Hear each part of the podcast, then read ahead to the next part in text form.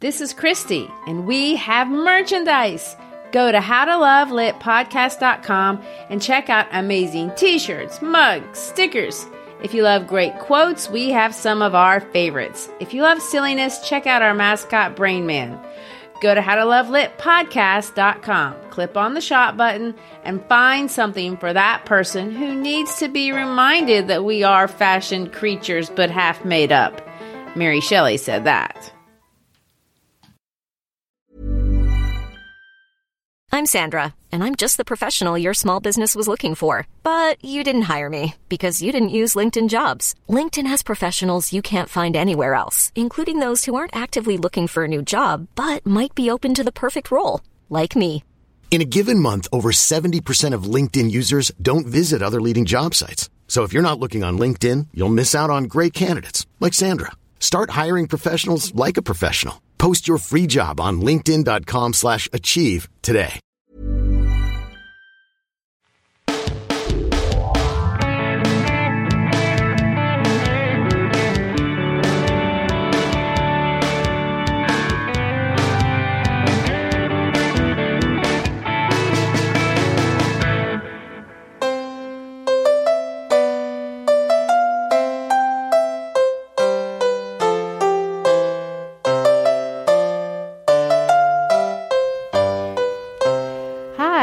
Christy Shriver, and we're here to discuss books that have changed the world and have changed us.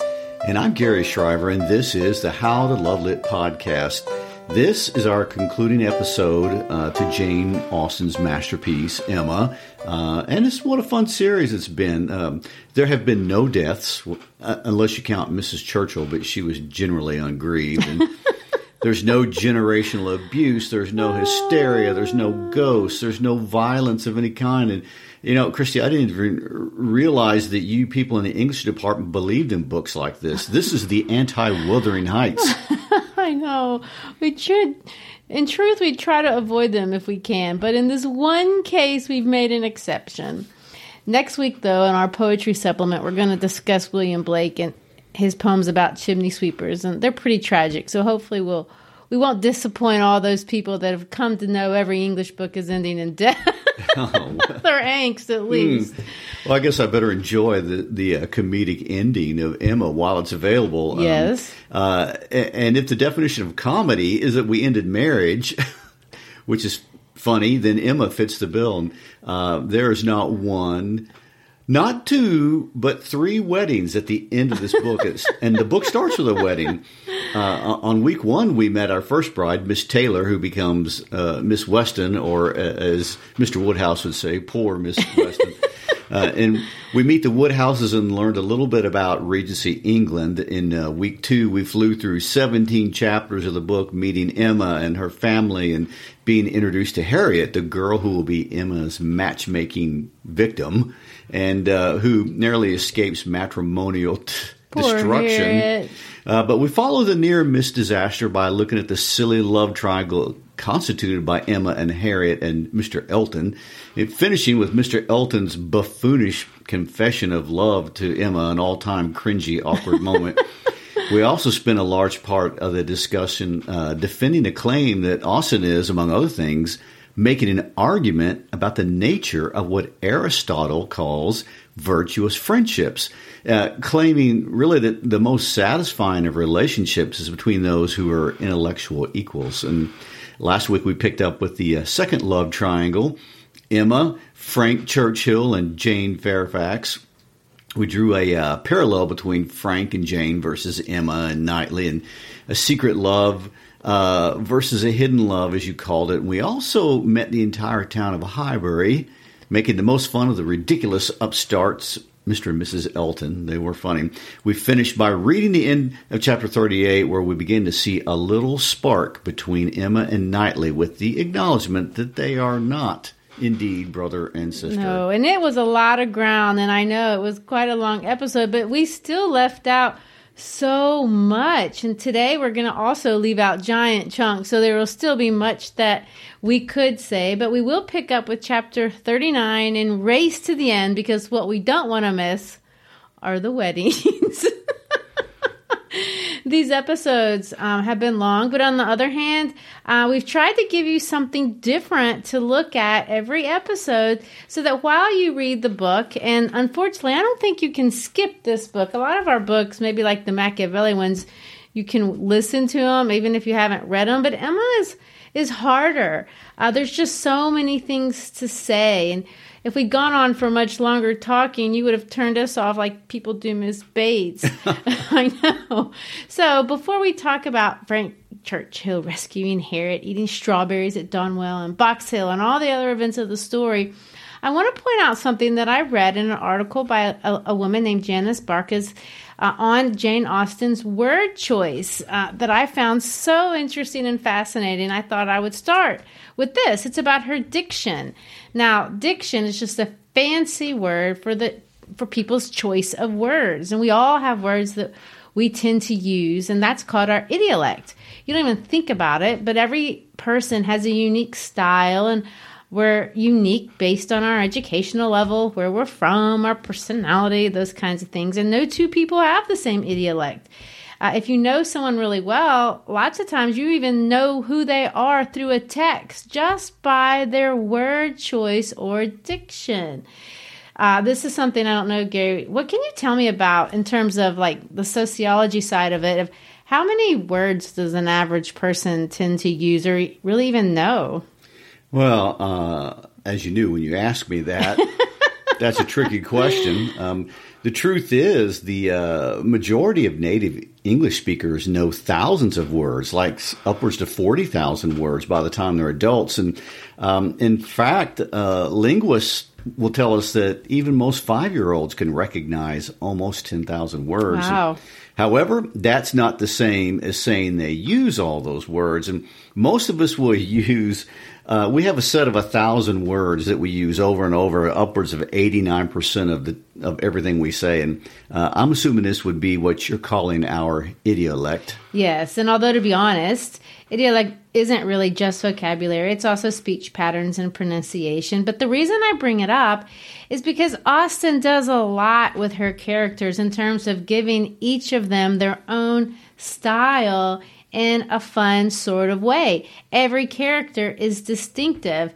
and she gives the community kind of a characteristic that separates it out from other communities, and we call that their sociolect. And this is what she's done, just as an example.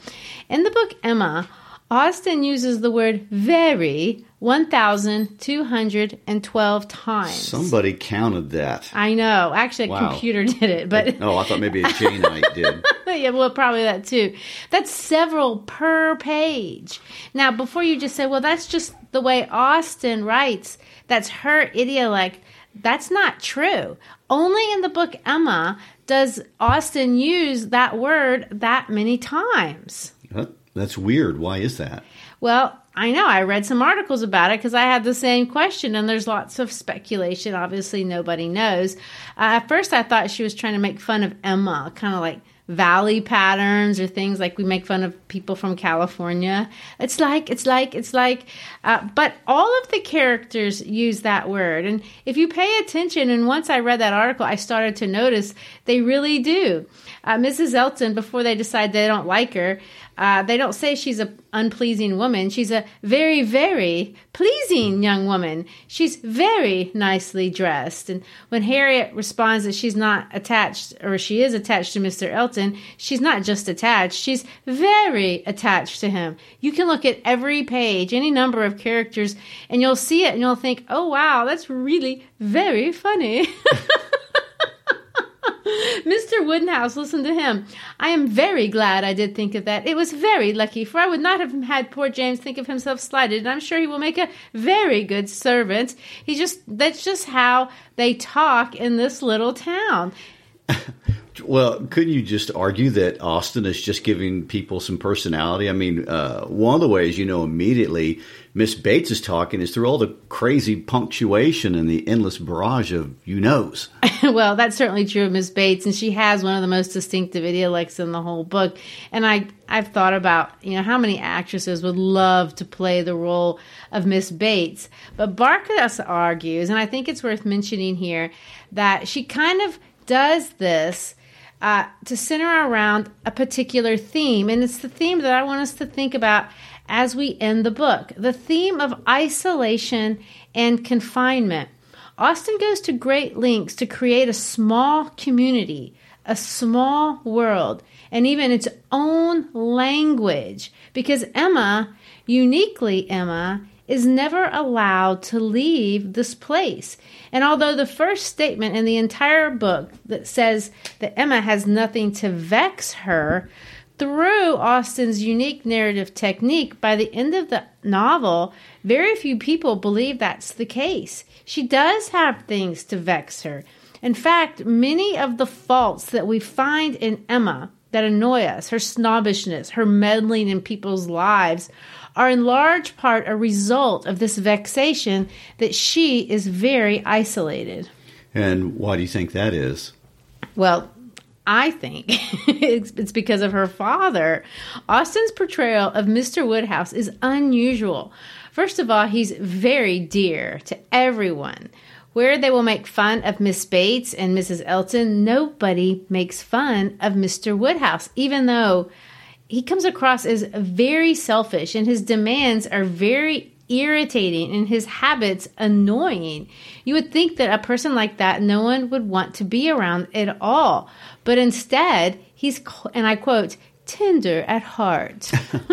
uh, well, he, I think he clearly has what we would call hypochondria. Um, although I know it's not scientific to diagnose fictional characters. I guess not. But um, he does use his illnesses, either real or perceived illness, to control the actions of everyone in his world, and especially Emma but he does it to everyone, uh, you know, dictating when people come and go and what they eat and how many are even invited to parties. And his best friend in town, Mr. Perry, is quoted all the time and often misquoted, we notice from the very beginning uh, when we have the discussion about eating cake. Yes. And Emma, on the other hand, is entirely devoted to him. It's the driving focus of her life and is what is causing her isolation. She can't marry because she can't leave her father. According to her own admission, and I thought this quote when I read it, you know, in the story, kind of out of place, but she says this I beg you not to talk of the sea. It makes me envious and miserable, I who have never seen it. Why can't she go to the sea? For modern readers, especially female readers, it makes us sympath- sympathetic. We empathize with her in the many instances that we see this kind of thing happening where she can't go beyond the shrubs. And it makes us angry. At least it makes me angry at her father.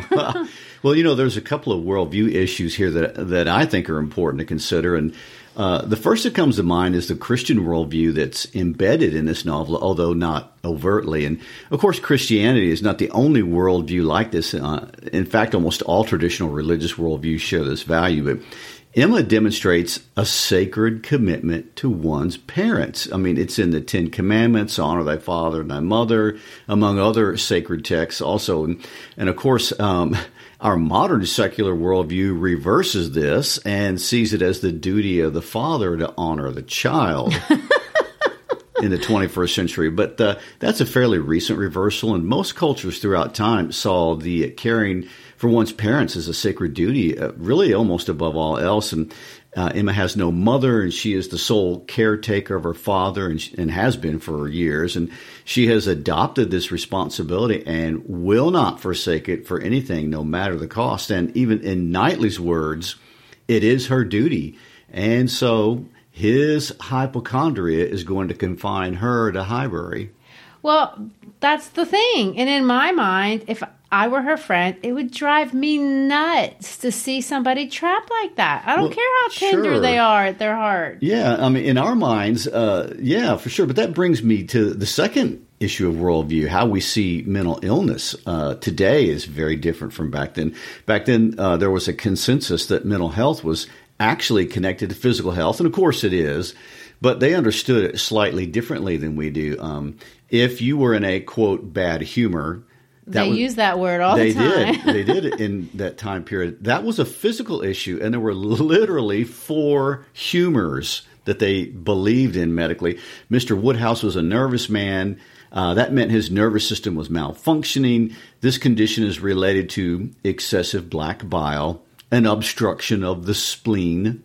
Oh, goodness. Yeah. So if you look at medical books from the time period, they actually say that uh, hypochondria is an obstruction of the spleen by thickened and distempered blood, um, extending itself really often uh, to the liver and other parts. So, uh, to abandon or blame someone for having hypochondria would be the equivalent of blaming someone for having hemophilia or arthritis. it would just seem Not their cruel fault. to do. Right. But of course, in modern times, we would refer to Mr. Woodhouse as suffering from any number of anxiety disorders. Yes. Well, and Frank Churchill's mo- mother seems to have this going on too, and no one ever takes her seriously up until the point where she actually dies. So who knows what this woman had? But having those ideas in our mind, when we get to the climax of the book, things begin to make a lot more sense as to why Knightley and Emma getting together is such an ordeal and really almost never really happens. Well, and, and that's going to bring us to the end of the ball where we see the romantic connection between these two kind of begin. It begins, and then it takes a back seat to all forward, of this silly back. drama that comes from these funny characters, Harriet and Frank Churchill and Mrs. Elton, and there's just all these different you know, plot little things going on. Harriet gets assaulted by gypsies, and lo and behold, who just comes out? Frank Churchill to the rescue! It takes her up and sweeps her back into the house, and then it seems Mr. Elton snubbing her that night at the party and her getting rescued by Knightley was enough to finally cure Harriet of being in love with him. But those events, plus the fact that he's married, have led Harriet to give up not just her infatuation, but all the treasures she's been hiding that used to belong to him, including a pencil stub. Pencil stub.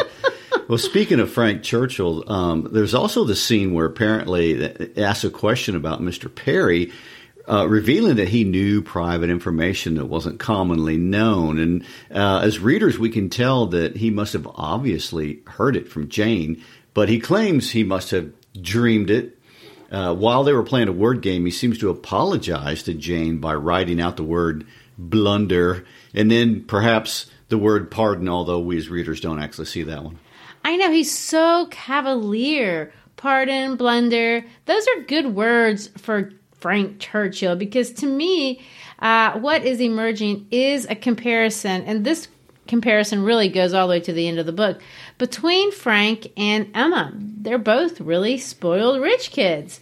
But Emma, although snobby, does seem to be guided by a sense of duty where Frank doesn't. He's introduced not doing right by his father, and now it, to me it doesn't look like he's doing right by his, you know, secret fiance and all of this leaves Jane Fairfax very upset. Frank Churchill, just openly flirting with Emma right in front of Jane, is telling things in public that Jane has told him in confidence. And he just doesn't seem to be careful or even concerned about the injuries that he's causing. This takes us to the adventure at Donwell Abbey, which is a strawberry evening you know, activity a contrivance by the silly Mrs. Elton. She wants to get all the best people in town to hang out around her.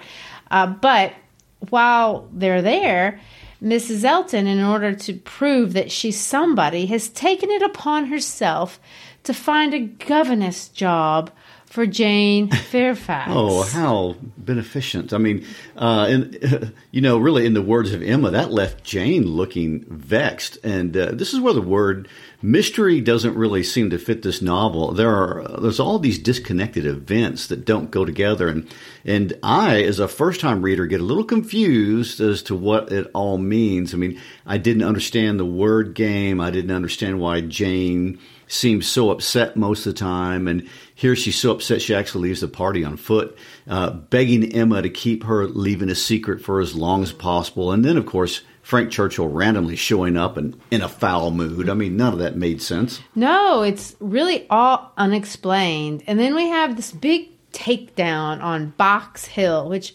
also is unexplained. This scene is really where Emma hits her lowest moment, if you want to think about all the things that she's done to be honorable or dishonorable in the whole book.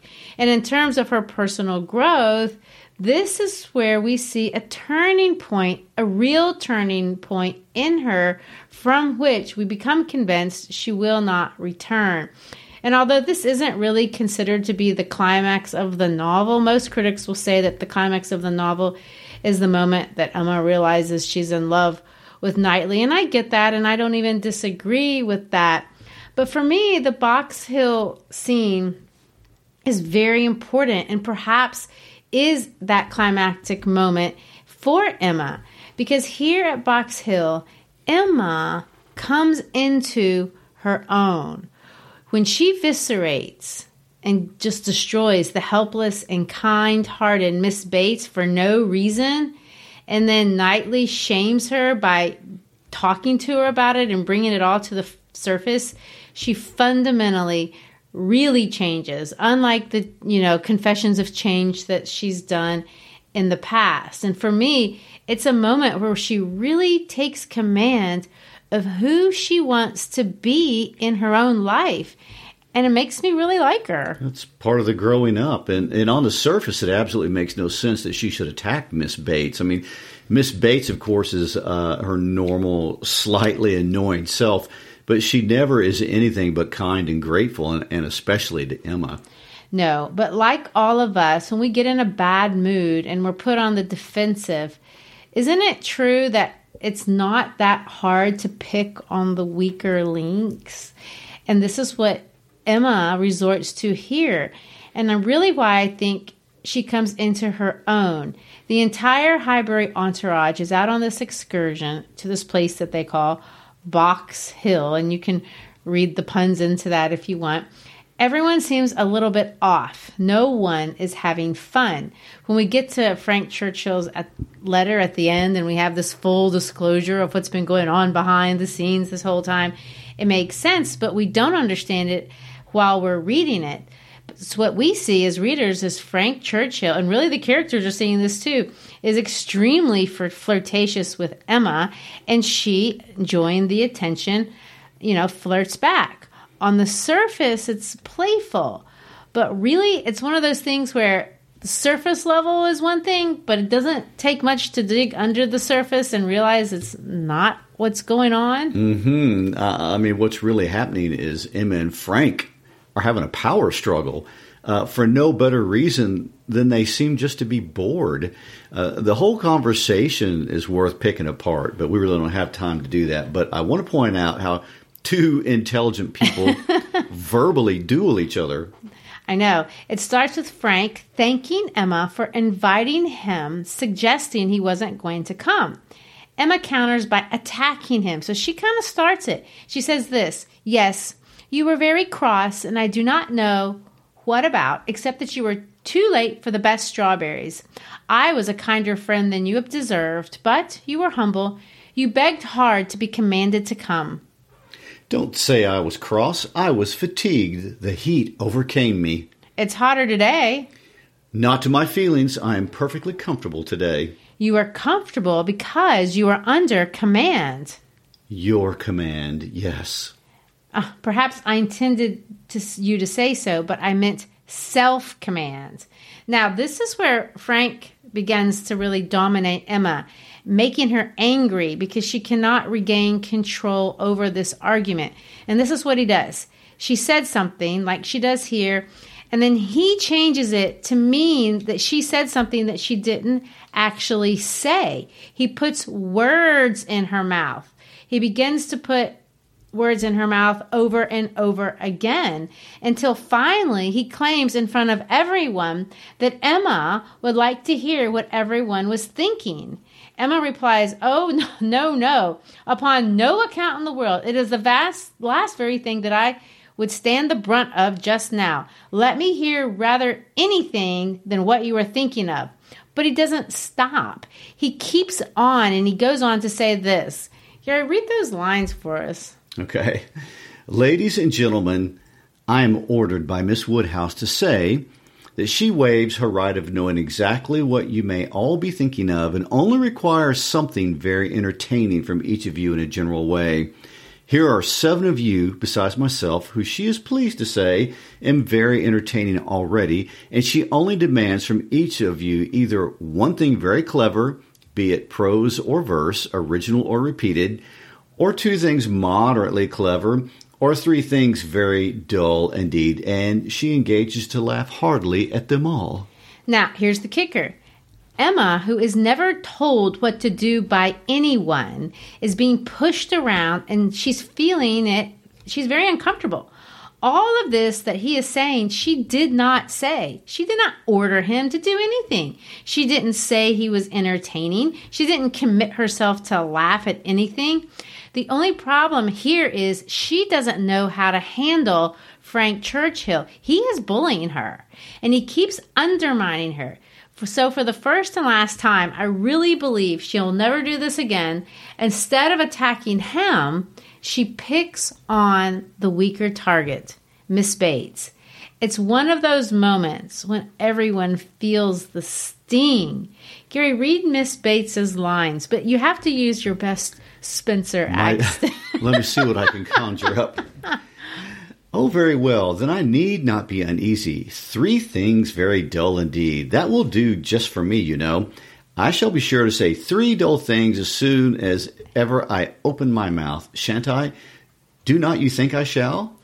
And then Emma replies this Ah, ma'am, but there may be a difficulty. Pardon me. You will be quite limited as to number. Only three at once. Of course, Miss ba- uh, Bates is immediately shamed, and she turns to Knightley and says, Ah, well, to be sure, yes, I see what she means, and I will try to hold my tongue. I must make myself very disagreeable, or she would not have said such a thing to an old friend. Ouch. And of course, everyone feels it. Even the Eltons get up and walk off. It's awful. that's bad. I know.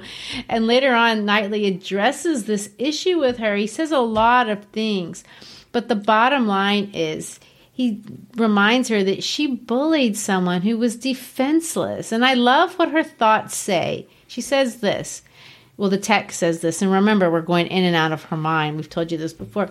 She was vexed beyond what could have been expressed, almost beyond what she could conceal.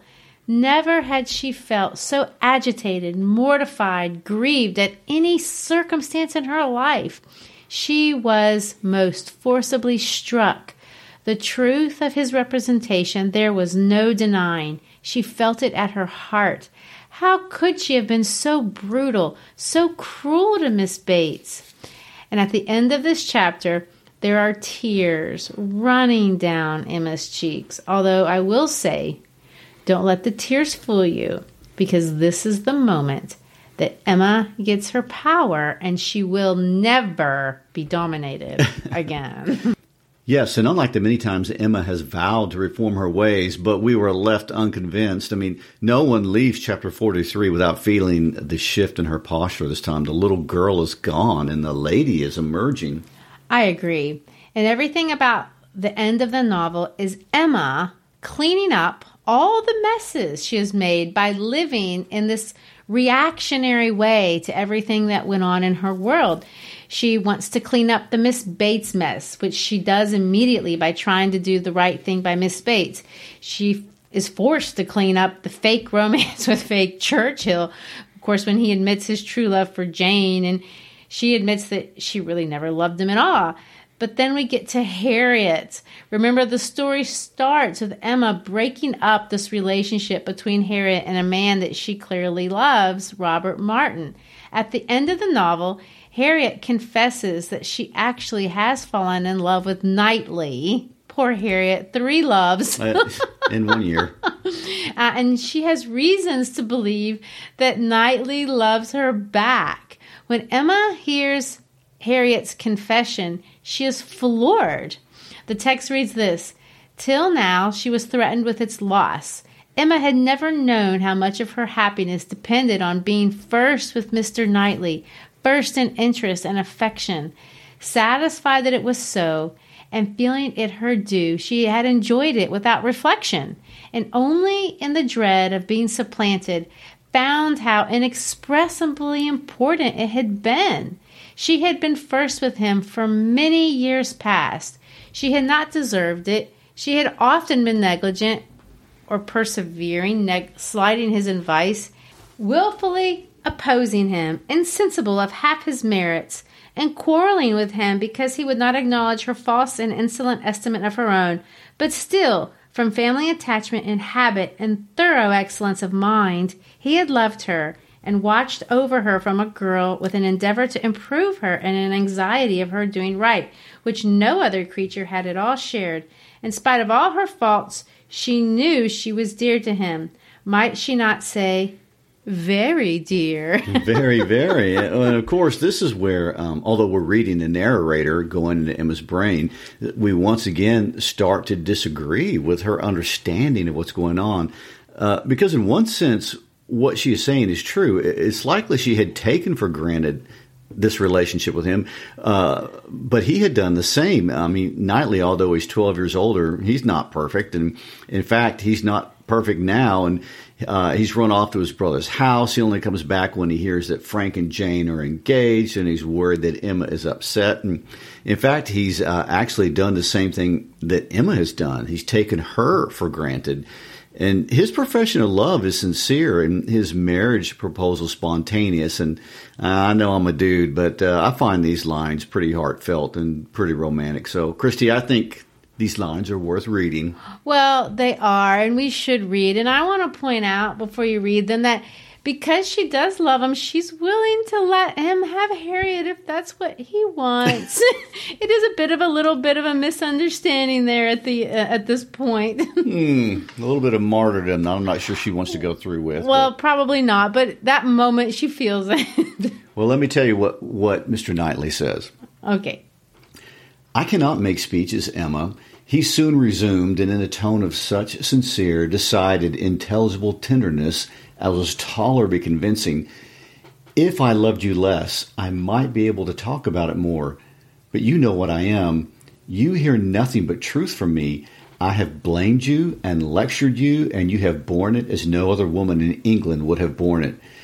Bear with the truths I would tell you now, dearest Emma, as well as you have borne with them.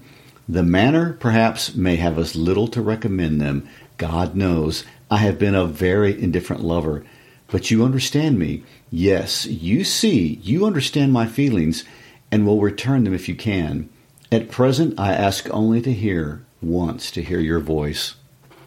And of course, he asked to hear her voice, and she's absolutely speechless. well, that can happen in that situation. I guess we get two pages really of just her thoughts. And interestingly enough, and un, unlike Emma, I guess, in the whole book, Austen does not tell us her reply. The text said that she spoke. What did she say? Just what she ought, of course. A lady always does. That's how Austen puts it. But she doesn't tell us what it was. Emma is allowed privacy even from the audience.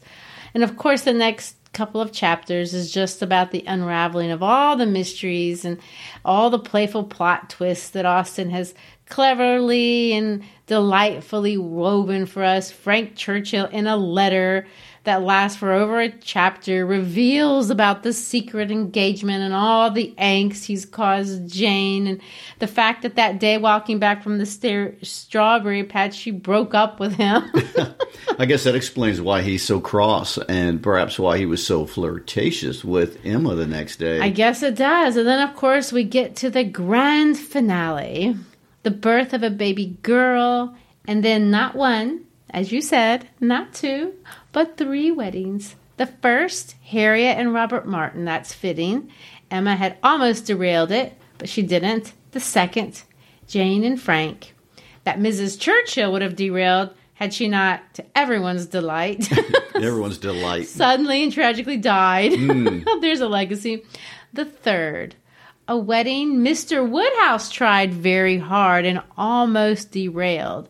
Mr. Woodhouse is not happy about Emma marrying, and even with Mr. Knightley agreeing to move in with them, poor guy, instead of Emma moving to his house, Mr. Woodhouse just cannot adjust to the idea of Emma being married. There's a word for this, okay? I mean, this codependency uh, really seems almost more than anyone should ever have to agree Poor to. Poor girl. And I cannot imagine this working well.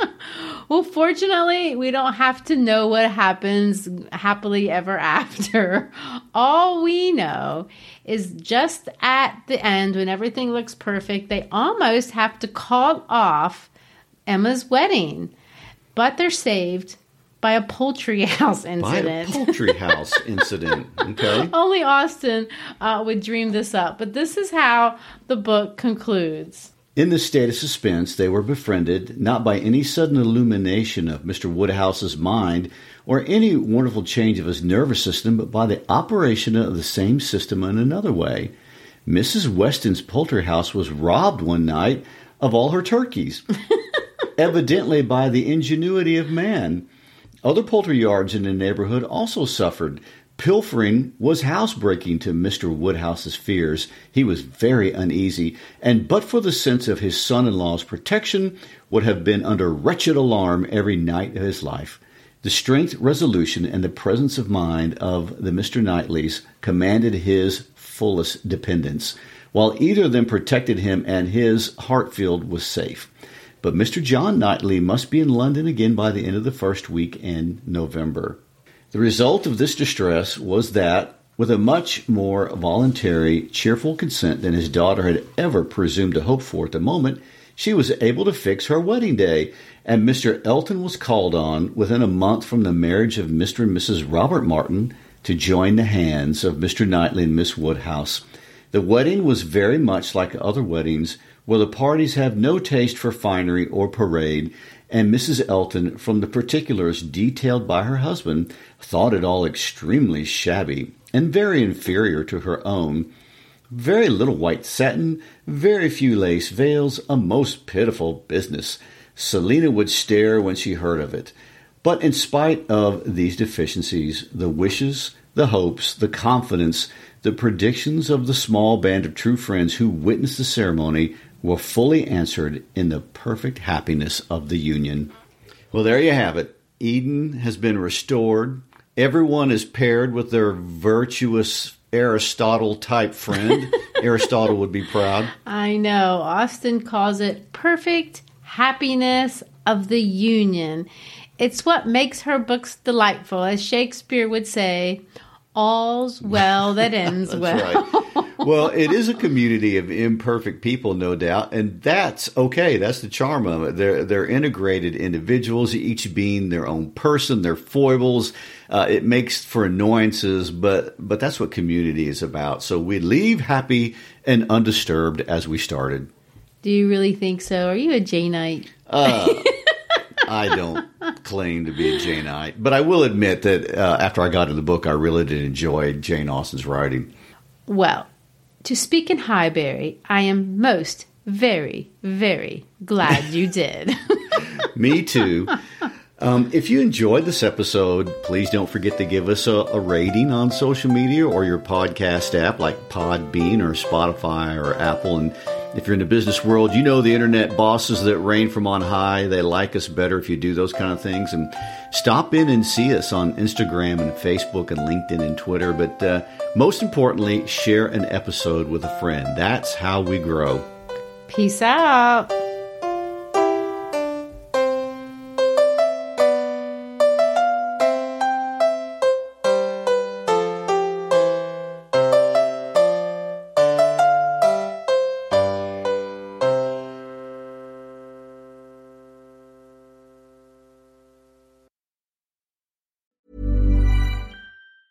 Planning for your next trip? Elevate your travel style with Quince. Quince has all the jet setting essentials you'll want for your next getaway, like European linen, premium luggage options, buttery soft Italian leather bags, and so much more. And it's all priced at 50 to 80% less than similar brands. Plus, Quince only works with factories that use safe and ethical manufacturing practices. Pack your bags with high-quality essentials you'll be wearing for vacations to come with Quince. Go to quince.com slash trip for free shipping and 365-day returns.